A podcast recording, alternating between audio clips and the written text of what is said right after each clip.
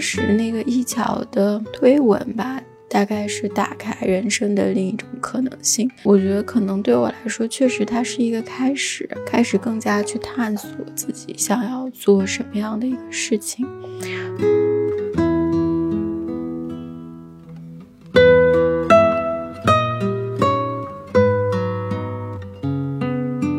那个感觉非常非常好。所以我会觉得，从大学的时候，我感觉好像自己经常做不成事情，或者说觉得做不好不够好，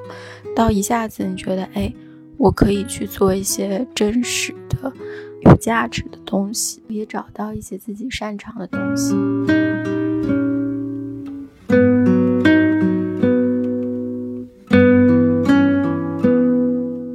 很多的害怕、不安全、焦虑。我们如果可以去面对这些东西的话，你就慢慢的去放掉一些这些东西的时候，你可能就可以轻松一点。我会觉得，开始的第一步其实是，其实是一个清理的过程，清理和放下一些东西。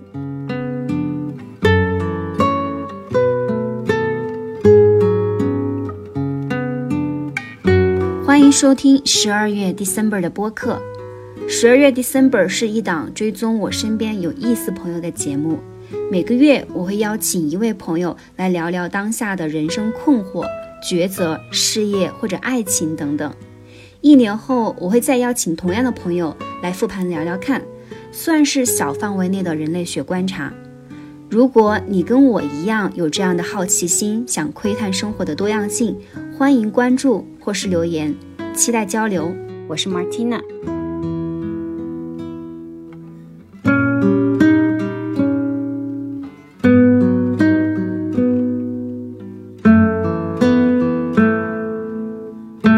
今天这位朋友，我们认识了很多年，但是深入的交流还要从去年他到我们大理的家来住了一个月，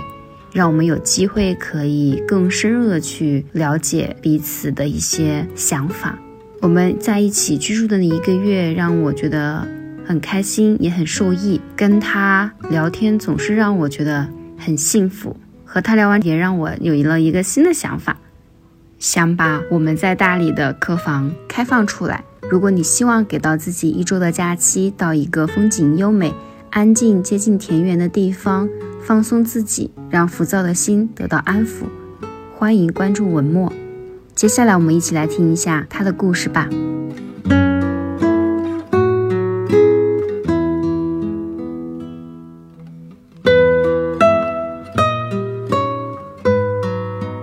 欢迎大家来到十二月 December 的播客。今天邀请到的是我的朋友沈晴晴宝宝。那首先，晴宝宝可以先请你来给大家打个招呼，做一个简单的自我介绍吗？这自我介绍环节一向对我来说比较困难，呃，就是大家好，可以的，好呀。哎，那晴宝宝，你现在是在呃哪个城市呢？就是你现在目前在做的一些事情是什么样的？呃，我最近刚刚来到杭州，来到这边的一个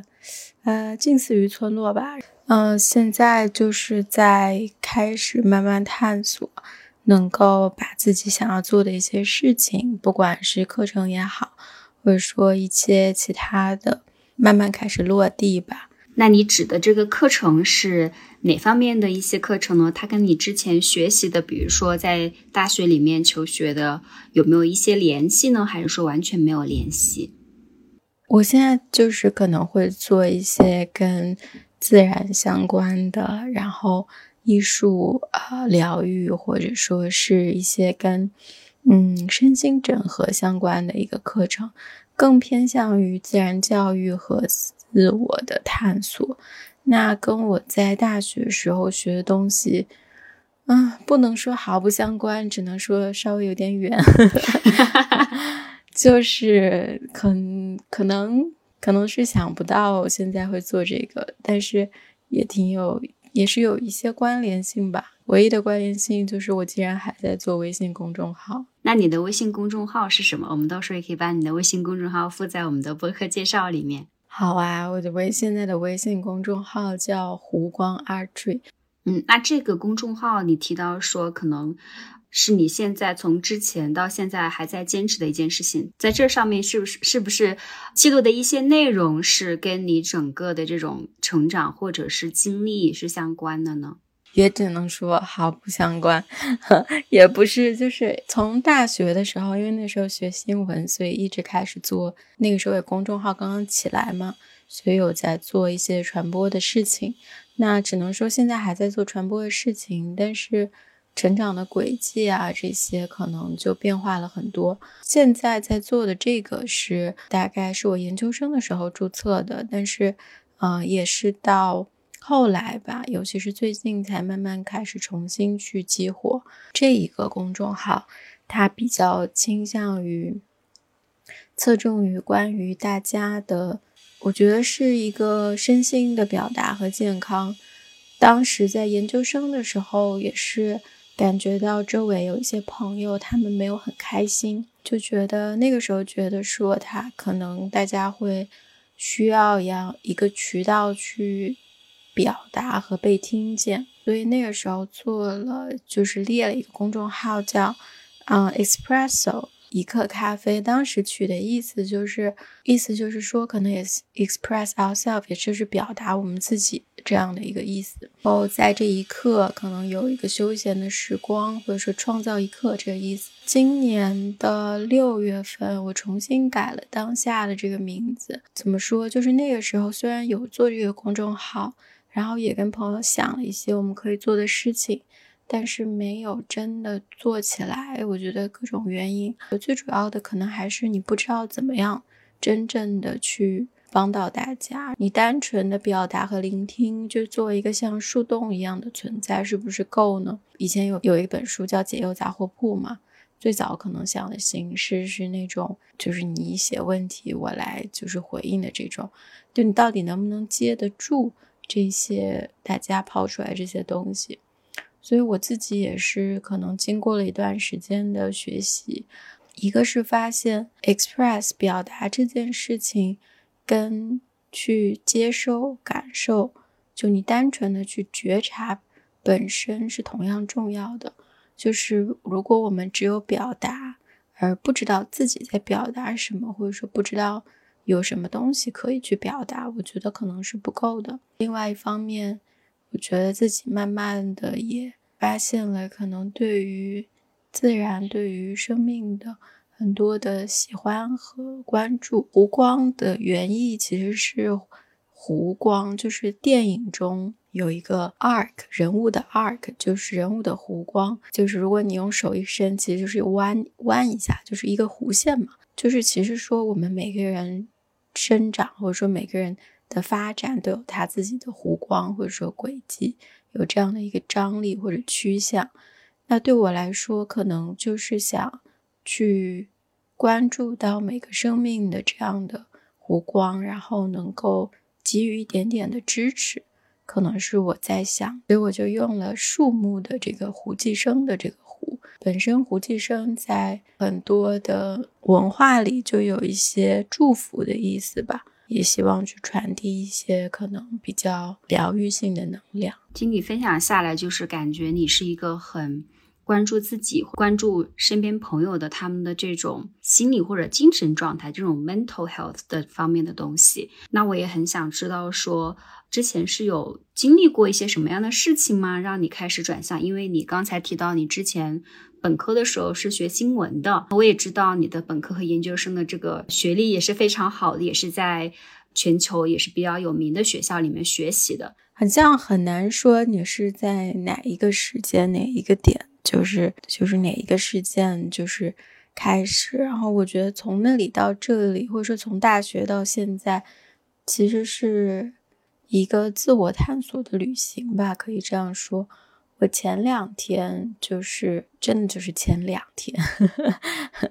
回了一趟学校，有七年没有回去了。就是我本科的学校，走在校园里到现在，也有一点感触，就发现可能很多东西也在悄悄的发生变化。比如说我当时去吃的这个卤肉饭，以前还吃的，现在就已经没有。那比如说我自己好像也有了很多的不同，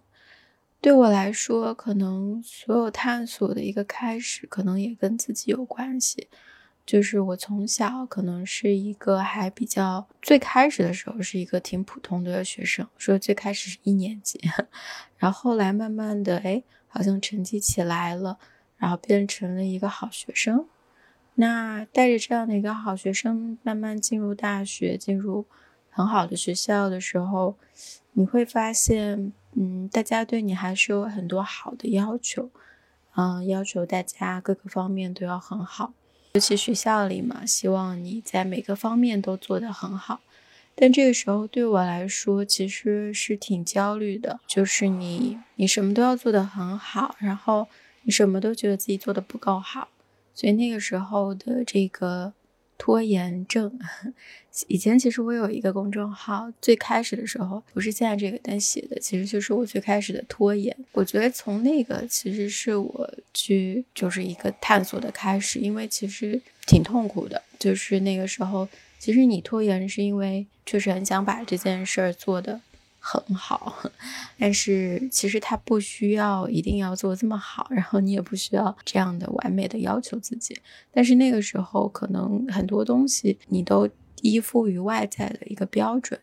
呃，什么是好，做什么事情。我那个时候跟我的一个导师分享，我就说，我觉得我好像做什么事儿，我都觉得有一个镜子在那里。这个镜子里呢，可能是我的朋友或者是其他的同学，我就觉得。好像每一件事情都有人可以做得比我更好，就是我做的不够好。我也觉得自己好像有很多事情，因为嗯要求太高，或者因为什么原因就没有做成，对自己也有很多的打击。所以就是一种看上去很好，但是其实内里不是很快乐的一个状态。所以我当时毕业的时候，我就觉得我好像有点没有准备好。我当时已经升上了美国的一个学校，那个项目可能会要求我六月份，就是我都还没有完全的毕业啊，我就要走了。那是一个偏新闻类的项目，其实我心里是觉得有一点担心的，因为就是你知道新闻它又要写稿，写稿它就会跟拖延简直就是一对。互相就是，反正就是你，你就会能想到那种巨大的焦虑，再加上当时会有一些些签证的原因，我就决定说，那我要 gap 一年。gap 一年呢，这个时候就出现了我们认识的这个契机，就是一巧。当时因为已经决定要 gap 了，就想做什么，一位学长他给我转发了这个项目，我就申了，就成为了 一巧的第一批 fellow。当时那个一巧的推文吧。大概是打开人生的另一种可能性。我觉得可能对我来说，确实它是一个开始，开始更加去探索自己想要做什么样的一个事情。年做公益，其实对我来说是一个蛮治愈的过程。就是我之前可能会，我觉得是飘在空中，嗯，就是有很多事情你花了很多力气去做。但是他其实，比如说学生工作、社会工作，他其实就是做完就做完的那种事情。但是进入公益以后，不太一样的是，我开始接触真实的人。比如说那个时候，我前两天也回了这个地方，呵 呵就是我在 Gap 这一年去待的这个地方，我觉得也是我的一个开始吧。接触很多真的人，比如说我刚到那边，他们有一个大厅接待来访的人。你就会见到那些农民工，或者说其他的一些老人家、一些弱势群体，在那里就是讲他们就是遇到的问题，你就在那里听他们跟律师的沟通，带他们来找律师咨询。他们可能真的是遇到了很大的困难，比如说工伤啊，受伤了，比如说没有领到钱，或者说家里就是有各种各样的挑战，会有一些东西会让你去对于这个。人性和社会有更多的认识，很真实。对我来说，那个时候我实际做了一些项目，比如说我当时作为一个班主任吧，有带一个法学实验班。前两天也跟他们一起吃饭，然后当时我觉得我开始陪伴他们，我可能很难说我真的去做什么，但是我那个时候觉得对我还有就是我自己也觉得还挺好的一件事情就是。我从开始接他们，或者说甚至好像在接他们之前，我每天早上会提前二十分钟到办公室，然后就跟他们一起做英语的晨读。我去找一些材料，歌曲也好，诗歌也好，演讲也好，然后我们就在那里读。后来还跟他们一起晨练，跟他们，然后我会跟每他们每一个人去聊。慢慢的，你会经常花，就是会有很多时间跟他们在一块儿，跟他们一起做饭。我们一起过感恩节、圣诞节，因为那时候还有一些国外来的实习生啊什么的。就这个过程中，我觉得我找到了一些东西，就是你可以坚持做一件事儿，把它做出来，并且你可以给一些人的生活带来一些些真的东西。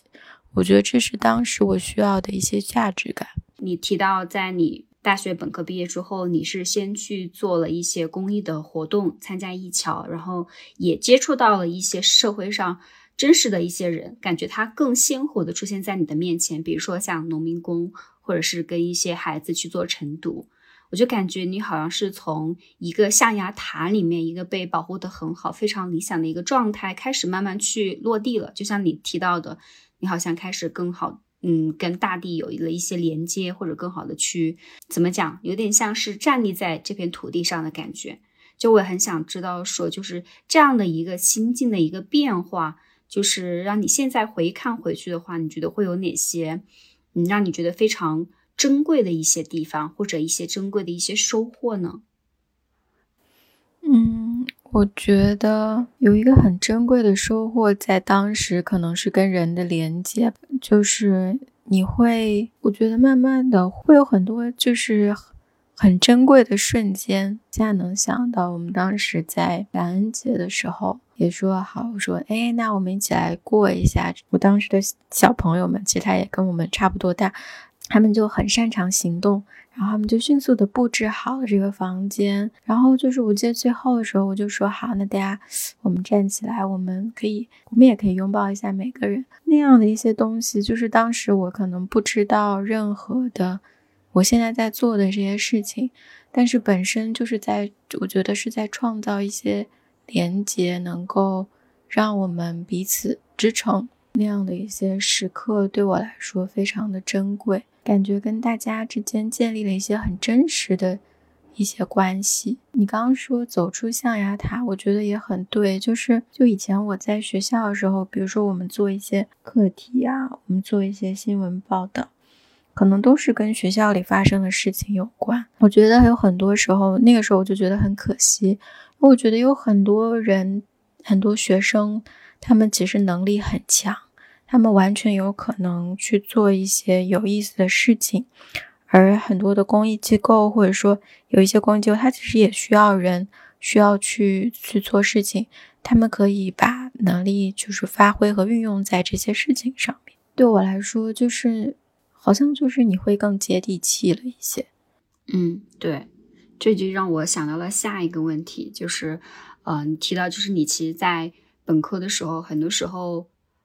自己给自己的那种压力，或者是那种期待，还是挺苛刻的。老是觉得自己这没有做好，那没有那里没有做好。但是我听到你的叙述，就是当你开始跟人去产生这样的链接之后，感觉整个人的状态更回归现实，或者回归真实的那种状态的时候，好像会让你的自己心里面的这种情绪会把它消消除很多。我不知道我理解的对不对。就最早的时候，那个时候最开始，你你的生活中会有很多评判，这些评判可能来自于你想象中的外在的声音，包括不管是长相啊，或者是什么其他的东西。做事情你会觉得自己做的好不好？但那个时候我在那个机构呢，我们的那个主任他就是一个特别不去考虑这件事情你到底能不能做，他就想做就做了。特别快速，也不会去想啊，这件事情我能不能做啊，什么什么啊，七七八八的，我也不知道。我现在甚至有一点回不到我当时那个情绪状态，就所以在这个过程里面，你你会少很多顾虑，你就直接去做这件事情了。你会不断的有一些正的反馈，是因为有些事情你慢慢做，哎，你发现哎，你能够做成，就开始有了一些这个信心。所以好像这一年结束的时候，我就是不太会觉得啊，我是。做不成什么事情呀，然后我就拖延，就是我好像自心里的这种自我形象，它就瓦解掉了一些。你也不太那么去在乎一些，就是或者说不太那么去管一些，就是大家的一些评判啊什么的。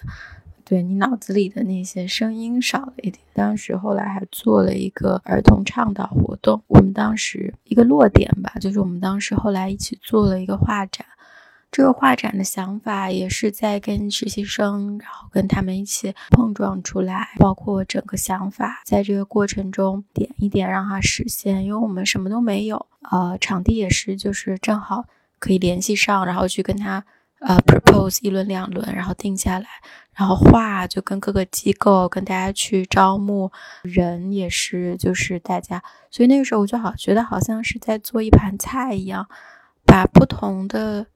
元素放在一起，那个时候真的是竭尽全力，包括到最后几天，然后没有怎么睡觉，有一种非常的投入去做一件事情，跟大家一起去把它做成、做下来的那种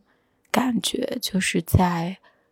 一七年的六月份，那个感觉非常非常好，所以我会觉得从大学的时候，我感觉好像自己经常。做不成事情，或者说觉得做不好不够好，到一下子你觉得，哎，我可以去做一些真实的、有价值的东西，做出来也找到一些自己擅长的东西，所以那个时候觉得还挺挺好玩的，嗯，所以这个时候的状态其实是非常的上扬的，就是你可以再给我们形容一下那种上扬的那种状态里面，你的情绪，你对自己的认知。啊，你跟别人接触交流大概的一个状态是什么样吗？因为听起来是一个非常高光的时刻，很美好的时刻。五点钟就是下班，那我一般都会在办公室里再工作一会儿。当时我会有很多的实习生，我很享受那种团队工作的感觉。虽然就是那个时候其实可能才刚毕业嘛。啊，还是有一点能力上的欠缺，总是怕大家太闲，然后想要给大家找点事儿做，很好笑。但是能，我觉得在这个团队工作那个感觉还特别棒。我还会带实习生们去爬山，所以实习生和我的当时的那些学生们，他们就是就是一下子让我的生活中充满了很多。人和朋友，然后都是年很年轻，这些也不是就是你以前的同学什么的，就大家的背景都很不一样。如果要说这种比较少阳的状态，我觉得。可能最明显的那个表现，可能还是在当时的那个就是展展览的那个策展的那个过程。我有一个实习生，我当时呢就是很善于，就是我就当时就是可能其实也没有那么多事情，我就说啊，那大家自己去做一些想一些事情。结果他拿出一个策划案，我觉得哎 很不错，我们就想说啊，那可以开始做这件事情。然后那个时候好像从那个点就开始了一个给到了我一个很明确，有一点遥远。但是又可以做的一个目标，就感觉全身就好像启动了一样，开始发力。嗯，那个时候好像我们要跟那个场地是一个商场，在北京的一个 CBD 国贸那边，我们要给他去出这个策划，每一版的策划都是就是大家全力，然后改一个版，然后给到他们，然后返工再改一个版。那个时候真的什么都不会，我人生中第一次去看展，就是因为。我们当时说，哎，要做这个展了，然后我就开始去北京的什么民生工艺美术馆啊，去七九八那边看一些展览，就是还去找我的一个学妹，她是比较有艺术策展的经验，然后请她来支持，有其他的一些实习生，然后他们就是他们做新媒体。做设计的工作，我的学生们他们也协助了很多的场地啊、物料啊这样的一些事情。那个时候觉得好像全身心都投在了这件事情上面。我还记得当时跟大家一起头脑风暴想这个名字，就是去做每一个细节，你就看着它好像一点一点发生的这样的那个过程，会是让我觉得很。很美妙的，我也再一次理解了什么叫公益。公益这件事情不只是公益机构吧？对当时的我来说，比如说当时那个画展，它其实需要好多人、好多的不同的切入，基本上就是有地出地，有人出人，有钱出钱，有画出画。它是一个非常参与性的东西，就是每一个人，你擅长的、你拥有的，你都可以去给予一点。所以当时它就像是一个。很有意思的螺旋。然后我觉得最后到达这样的一个点，然后高光的一瞬间，就是当时的那个开幕式。听完你的描述，我感觉让我想到了一句 老话，叫做“实践出真知”，就是你在真实的这种。生活场景里面去经历、去尝试的时候，就是那种反馈，那种真实的情境里面给到你的反馈，会让你对自己的这种认知或自己那种信心会增加非常非常的多。所以我刚刚听你，就是你们怎么去计划这个。策展怎么去把它实现？就整个过程当中可能会花一些时间，遇到一些阻碍，但是你看到整个最后结果的一个呈现的时候，是让觉得自己是非常非常棒的。就是对自己的那种苛刻或者焦虑，对自己的那种否定，真的就是会消失非常多。对，就是，嗯，完全就几乎没有什么太多别的东西，就那个时候很纯很纯粹，就是。整个心里就想着，那我就是要把这个东西做出来。这个过程其实还有那么一点复杂，就像一个大火锅一样，它涉及到非常多人的协调，就是非常多不同的方面，企业的人的、机构的，嗯，实习生的很多的沟通。哦，我当时离开上海之后，我就去一个岛屿去做零废弃的志愿者，去捡垃圾。因为它是一个岛屿，所以你就会重新回到自然的怀抱里。那个时候是十一月份，没有什么人在岛上，因为天气开始冷，就很奇妙吧。就是有时候早上醒来很早，会看太阳真的从海平面升起来。岛上有两只狗，经常跟着我朋友出去散步的时候，它也会跟着我，所以就是一人两只狗，就在岛屿上走。岛屿不大，没有路，你就可以自己走去一些地方。有很多空房子，所以后来还想做那个地方的公共艺术装置艺术节什么的，成为了另外一些课程吧。在这个岛上，第一次意识到生态这件事情，就我在开始想说，哎，我们其实以前我关注的一些问题，儿童也好，老年也好，嗯，比如说你在这个岛屿上，它就有自然，有这些你需要面对的垃圾的问题。有小孩子，有老人家，怎么样？我们有没有可能，就是整合起来去看，然后怎么样让这些公益的问题，他们不是一个个单独的问题，而是可以用一种联系的视角去看待他们。所以也开始慢慢来到生态，来到自然，然后后来就做了一个自然教育的一个工作的兼职，在接触这个自然药教育机构。也开始更加对于树木，对于很多东西有更多的了解，去了一些自然的保护区，呃，跟他们一起认识了一些鸟兽虫木，也同时吧，就是因为它是一个线，我是一个在做一个线上的项目，所以我我在这个过程中，其实我也一直在旅行，去了景德镇，去了大理，嗯，很幸运吧。在那个时期还可以感受大自然的一些东西，所以在这个过程中，慢慢的我也在学习一些方法。先开始学的是从景德镇的时候，那时候开始学习一些了解一些表达性艺术的东西，就觉得哎，expresso 这么多年，好像突然之间哎，只发现哦，原来。这样可能才是一个表达的合适的方式。就它真的是有一套表达性艺术，它可能有一套方法去帮助你表达。就它不不只是言语，你可以以艺术的方法去表达和创造。的过程中发现新的可能性。然后，尤其是我当时对 nature-based expressive art 很感兴趣，就以自然为基础的表达性艺术。所以，在我可以去做这个那个自然机构的引气的时候。我有在那边尝试了一些工作坊，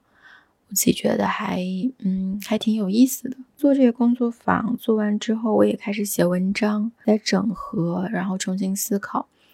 但是这个工作坊虽然效果单场做的我觉得还挺好的，但是它会让我思考一件事情，就是我只有在工作坊里才能获得这样的东西吗？如果我不参加这个工作坊？那我是不是就没有办法调整？或者说我感觉好像有一些人我没有办法帮助到他们，就我好像会这些东西，但是就是你不开心的时候，我跟你说，那你现在去画个画吧，总感觉好像哪里还不对啊。对，那个时候也在想别的，就学习啊，申请别的项目，嗯，要去哪里，然后所以。这个半年最后慢慢的，最后我申请的申请的那个项目，它是它是太阳下山后，然后他做的一个一年期的身心教师培训。对，然后我这一年也在之前也在跟着他上课。我是突然之间就觉得说，哎，这个东西它好像是跟我的日常生活相关的，我觉得可以试一下。这一年多通过这个项目，我觉得。就从去年年底吧，我开始上这个课，到现在，觉得我一下子也被打开了非常的多。呃，从心理纯粹的心理、纯粹的艺术，到可能会纳入更多的身体，也会把自然去结合进来。慢慢的，可能更加知道说我要如何去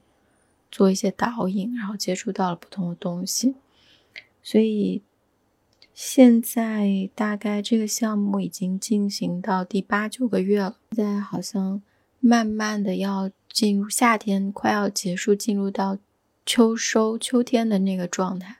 就我觉得当下，我现在来到现在的这个地方，嗯，是也是想找一个我可以比较安定的地方，可以能够去整合，然后形成一些自己的课程。你去岛屿做一些关于环境保护、海洋保护，然后去捡垃圾，就是通过这样的一些体验，让我看到说很多事情真的是你需要亲身去经历之后，你才能够真的去开始去了解这个门后面的一些东西，这个门后面所带的公益、生态以及对这个区域内的人人们生活的影响。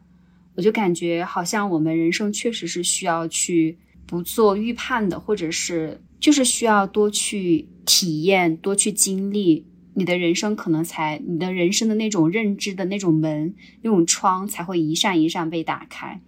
听你刚才讲，就是回看你过去的一些经验，就是你通过不断的去体验，不断的去跟不同的人打交道，慢慢慢慢的把你带到了你现在这样的一个状态，还挺好的。就是可能我们就是需要去多做这样的一种人生的体验。对，我觉得可能，可能就是看每个人的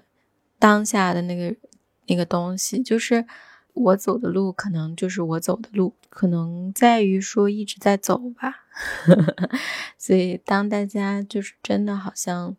愿意走出来，愿意开始走，去行动和感受更真实的东西的时候，好像很多东西它自然也会出来，就是你需要那个东西，它也会自然而然的。呈现在你面前。那我们现在来聊一下你目前的一个当下的一个状态吧。就是你提到自己现在是一个旅居的状态，在不同的地方去尝试住那么几个月。我也很想知道，说在这个过程当中，因为我们确实还是需要生活嘛。那这个过程当中，像经济来源这些，会对你的这种旅居的状态造成一些什么样的一些焦虑或者影响吗？偶尔还是会焦虑一下的，嗯，但是也很幸运吧，在这个过程中，我觉得也有很多的支持。本身来讲，我自己的生活比较简单，所以我的消费没有太多，还有一些消费可能是，比如说是有时候路费，还有一个就是我的学费。这现在可能是我的两大开支，但我觉得其实有这样的焦虑，或者说有这样的对生活的压力，是一件好事，因为它也会推动你去工作，而比如说工作，它就会带来一些进一步的一些转机吧。就像刚刚我们说的，有很多事情你需要做出来，或者你需要再去做。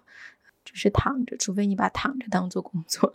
也可以。我现在的话呢，就是确实就是我也需要让自己能够有这个更好的一个谋生的一个方向，或者说一个正向的一种流动吧，就是物质上、金钱上。所以对我来说，那其实就是我要去把我自己想做的事情做出来。我会把它理解成，就是我现在就是需要，可能更多的去服务他人。就是我学的这些东西，你学来以后干嘛呢？对你现在自己还挺好，但是，嗯，可能你也可以把它用在跟他人的陪伴和服务上面。所以我接下来可能会去做一些线上或线下的课程，还有可能一对一的一些东西。然后先做起来，这些我能做的，其他的再去看一下可以做什么样的一些其他的链接，或者说一些，这个就是我现阶段的一个核心吧，能够让自己更加的立住，更坦然，哪怕之后可能还会再旅居，但是我觉得一个比较好的物质的一个状况，也是能够推动我去一些其他的地方，比如说如果。假设我可能还想去，还有一些地方想去，但还没有去的。那我觉得这个就好像庄子里说，就是如果你就是要去旁边啊，你现在出发就可以了。如果你要去稍微远的一地一点的地方，你可能要准备一天。如果你像那个大鹏一样，你要飞很远很远的地方的话，那你你要准备半年，或者你要准备更长的一个时间。所以就是现在，我觉得就是让自己经历过。快小两年的一个旅程之后，就先稍微停一下，累积一下，赚赚钱再出发。我觉得你选的这种路径，就是真的是还挺需要勇气的。就是我身边也有一些朋友，经常会跟我聊天，就是他们也很羡慕这种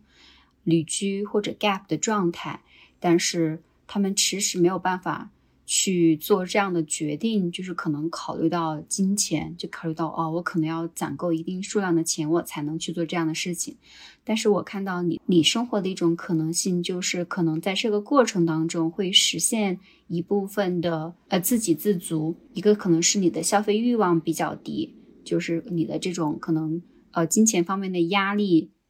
因为你不需要去什么。房贷啊，或者什么其他的东西，就是所以你是比较一个满足的一个状态。那如果说像对有一些人，他也想上路，他也想马上就出发，他也想隔天就出发，但是他没有办法去做这样的一种决心的时候，你有什么样的一些建议吗？我觉得就是出发不一定是什么样子的，就是。怎么说呢？就是不是只有大理，还有比如说雪山什么的这种才叫目的地。可能有的时候出发，可能就是打开一本书，或者说你可以去楼下的公园散散步。其实真正的出发，我觉得是一个面向未知和不确定的过程。就是当你能够。打开自己，愿意去接受更多的不确定，信任生活的这种不确定和流动，不给自己特别强的界限，不去把安全感当做唯一的追求的时候，我觉得你就已经在出发了。就是很多时候我们是需要很多东西，是因为我们没有安全感。我是这样感觉，就是你觉得我明天就没有饭吃了，或者我就没有地方住了，或者我就我就怎么怎么样了，就是或者说我的小孩现在不好好学这个，不学这个，不学那个，不学这么多东西，他将来没有饭吃。就我们有很多的害怕、不安全、焦虑。我们如果可以去面对这些东西的话，你就。慢慢的去放掉一些这些东西的时候，你可能就可以轻松一点。我会觉得，开始的第一步其实是，其实是一个清理的过程，清理和放下一些东西。在这样的一个情况下，你可以更轻松的，好像反而不是说我要准备很多很多东西，然后我可以出发。其实是，如果你想要明天就能出发，你最好这个时候其实你就很轻了。你没有什么特别的东西，那你随时就可以出发。如果你有两个行李箱的东西，甚至更多，嗯，那你确实是需要准备很久。你的这种生活方式还挺诗意的，我也相信是很多听众或者身边的朋友比较羡慕的那一种状态。在某种程度上，我觉得我们的心境还是蛮相似的。就是当你决定要去走一条看似没有那么安全、看似不是大众大部分人的选择的时候，就是相当于你，你就像是一个逆行者。在这个过程当中，你可能要去面对啊，我想做什么，啊，我要怎么去生存。我要怎么去生活？要怎么去吃饭？就是这些东西，其实是我们需要慢慢一个一个去化解的问题。因为其实这个化解的过程当中，它就是在化解你内心的一些未知的一些恐惧。就有的时候，我的这种可能焦虑呀也会出来。但是我觉得说，既然选择走这样的一个方向，那这个过程就是必必定我们需要去修炼自己的一个过程。对的，也是挺有意思的一个过程，会有很多想不到的东西，然后也很有趣。那我也很想问一下，就是从现实的角度来聊一聊，就是因为像现在我们的同龄人都是同龄人期待的生活状态吧？就我粗浅的理解，童年期待的生活状态就是我在城市里面有一份高薪的工作，我有一定的积蓄。我可以去支付一些账单啊，比如说我想买车买房这样的方式，就感觉好像实现了我的一些价值。就是你是怎么去放下这一块儿，你心里边这一块的这些东西的呢？我今年也回到了上海，我也回了北京。对我来说，很容易放下的一点就是，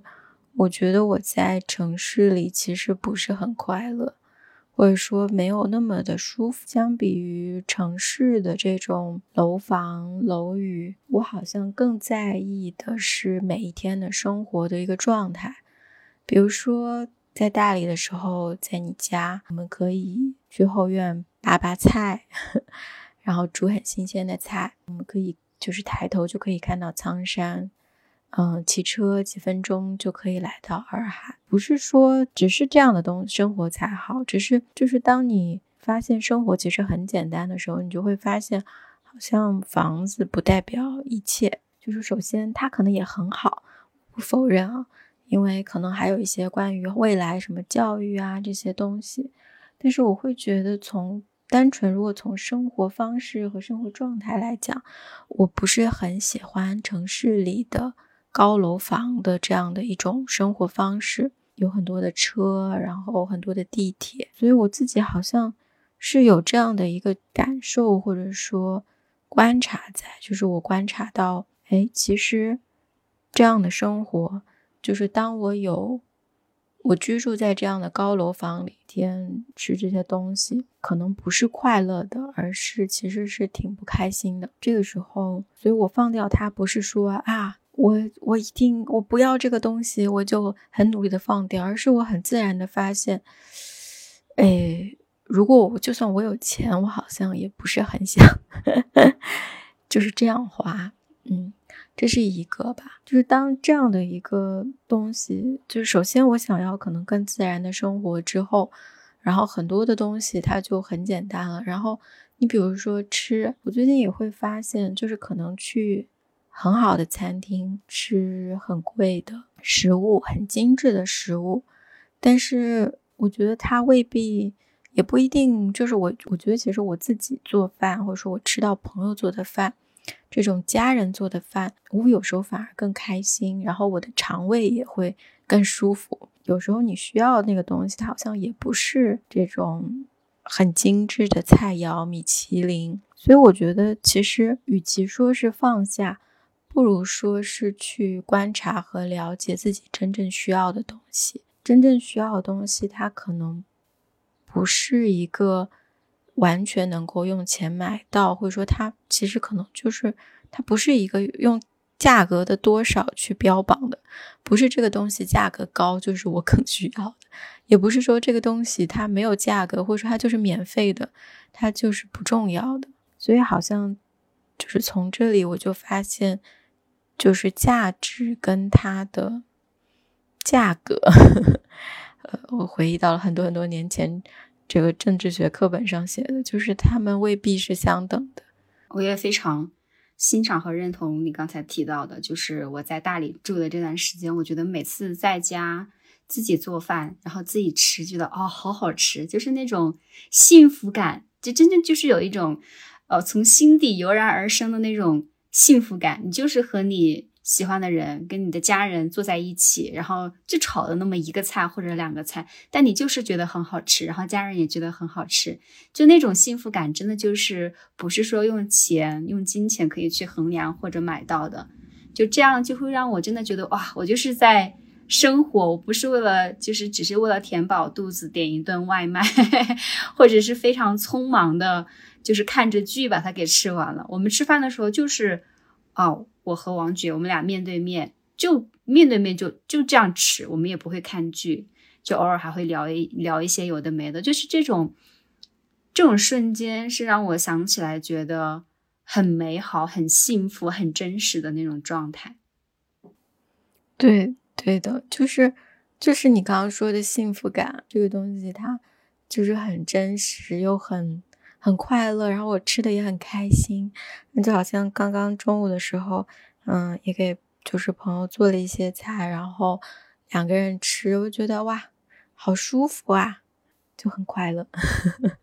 嗯，那我也很想知道，说就是你选择的这种生活方式，在你的家人看来，他们的看法是什么？就是这个过程当中，他们是否？有放下他们对你的一些期待，就是你们这个中间的博弈大概是什么样的？对我的家人来说，就是他们确实也挺不容易的，嗯，因为嗯，他们可能就是还是会有很多的担心嘛，然后他们就经常会跟我说，就是他们也会被问起我怎么样了嘛，就是在亲朋好友就是。父母以外啊，就是大家的眼中可能觉得名校毕业啊，然后你要么就是在体制内啊，啊，要么就是去赚钱啊。我父母呢，就是他们也经常答不上来我在干嘛，因为确实对我自己来说，我也在探索嘛。某种程度上，我也很理解他们在这个过程中他们的一些落差、焦虑、难过，或者说一些东西，但我。其实也是希望，在这个过程中，也许他们也可以，也可以回到更简单的生活，就是简单的状态吧。就是 我也会跟他们说：“哎，你看，其实我现在就是起码身心快乐吧。”嗯，就是现在的状态可能更。如实一些，就是以前的时候那个状态，可能是外面看起来繁花似锦，内里自自己其实就是那种破败的那些东西是不展现给人看的。但现在可能就是外面看上去破破烂烂，就不知道就是在干嘛，但是内里还挺快乐的。就是这个东西也很难传达，但我觉得慢慢的吧，我也希望。嗯，能够让他们也可以知道说，哎，就是说，其实可以，其实有很多不同的可能性嘛。只要活下来，只要生活着开开心心，每一天每一分钟都很快乐，我觉得其实就就很好。所以在这个过程中是有很多的沟通协调，然后刚开始的时候可能。冲突会更明显一些，会有一些更大的一些冲撞。到现在的话，我基本上会更能理解他们的一些担忧，但这个东西我的回应也只能是慢慢来嘛，一步一步来。我觉得就是到最后，我的状态，我能够就比如说我能够养活自己呀，我能够比较开心啊，我觉得。这些东西最终会，当他慢慢到达这个状态的时候，我觉得他们也会能够放下来，然后比较安心吧。所以好像也没有没有什么回答，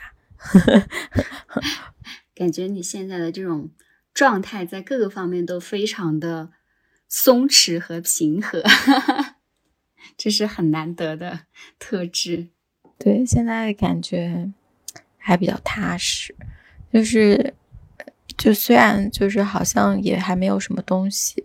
有很多东西还没有开始，感觉也不是说说没有需要再努力，就是努力或者探索的方向，还是有一些地方，我觉得还是需要再修补和慢慢的去面对的。嗯，但是，但是在这个过程中，至少现在我觉得还可以，就是不用着急，然后一步一步来，做好自己的功课，去慢慢的去转化。我觉得这个东西，现在的我好像没有太。考虑说我是在做什么样的选择，嗯，我可能更多的是去顺应当下的需要去做出一些行动吧。可能行动本身，或者说这个过程本身，它就会带来一些不一样的东西。那如果说，呃，明年，明年的八月份，我们再来聊一期播客，以终为始啊，来看一下，就是你希望在未来的一年当中。呃，能够去达到怎样的一个状态，或者是有没有一些目标呢？可能是你想做的一些项目上面的，或者是你想自己的一个心境会达到一个什么样的状态都可以。如果是一年后的话，我会觉得，首先我还是希望，首先立身吧。我觉得自己自己的这个身体，嗯，身心的状态。可以更整合和更巩固一些，在这个基础上，能够形成一些自己可以做下去的一些事情，然后这些事情它可以有一个开始，并且支撑到我的生活。所以就是我自己的身体生活，它是一个，它是一个可以自循环持续的一个状态。在这样的一个前提下，我想继续去探索一些事情吧。一些东西，一方面是内在世界，一方面我也很，我也想，如果有机会的话，可以再就是去到一些大自然、大山，呃，一些岛屿、一些地方，想要去到海洋，去到呃更远的地方。不知道明年的这个时候，如果我们还连线或者聊的话，我会在什么地方？但我希望那个时候的自己。自己是一个在家的状态。我说的在家，就是你是一个是一个内在更内核更加稳定的一个状态，同时依然在去探索和发现这个这个世界吧。我也很期待明年再跟你聊的时候，就是关于啊如何生活这个方面有更多的一些心得的交流。对，我觉得那个时候可能我会。可以跟你聊一聊一些具体我在做的事情现在这些事情现在都还在胎儿状态，嗯，就是我觉得好像在孕育，然后在在发生，只是它需要一点时间让它长出来。希望明年这时候咱可以看一看这个苗儿长得怎么样，然后再再看看吧，静等花开。